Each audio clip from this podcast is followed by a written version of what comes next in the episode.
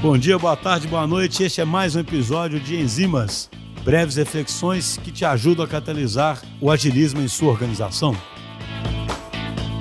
Pessoal, na enzima de hoje, você fala de um tema que a princípio parece até repetitivo, sabe? Parece até desnecessário, mas poxa, hoje mesmo de manhã eu estava entrando no site da Harvard Business Review e tinha lá em destaque um artigo, né, de um cara lá, de um consultor, falando sobre como é importante que um líder saiba fazer boas perguntas, né? Como isso às vezes é muito mais importante do que ter respostas. E por que, que eu falo? Poxa, é um tema que já deveria estar superado.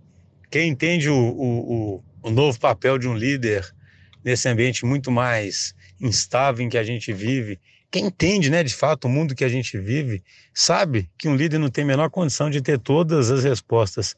Poxa, mas se isso está na capa aí, da, tá na, com destaque no site, é porque de alguma forma é difícil superar isso. Então, parece que vale a pena repetir, vale a pena enfatizar. Então, lá é interessante que o autor dá tanto esse argumento, digamos assim, quase que básico, né, de que um líder, é, ao, ao, entender o mundo em que ele está, automaticamente deveria perceber que, obviamente, ele não terá todas as respostas, se ele realmente compreende esse mundo VUCA, o mundo BAN, é o nome que quiser dar, né, isso já seria motivo suficiente para um líder entender que ele passa realmente a ter que fazer boas questões.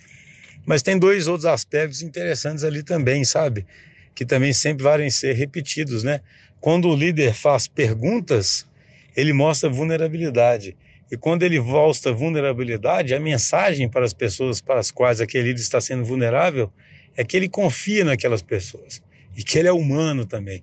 E aquelas pessoas então vão passar a confiar muito mais naquele líder e o, e o relacionamento ali vai ser muito mais profundo, né? Você tem uma chance de estabelecer uma relação de confiança muito maior, que é vital para grandes times, né? E obviamente que o líder faz parte do time, ele não é alguém que está fora do time, ele faz parte do time.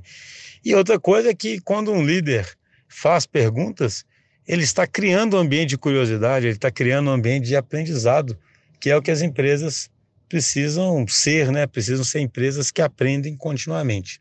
Então é isso, é um tema que parece óbvio, que parece repetido, mas aparentemente os líderes ainda preferem ficar na sua zona de conforto fazendo microgerenciamento, porque é muito mais difícil, com certeza, fazer boas perguntas, demonstrar vulnerabilidade e criar esse ambiente de aprendizagem.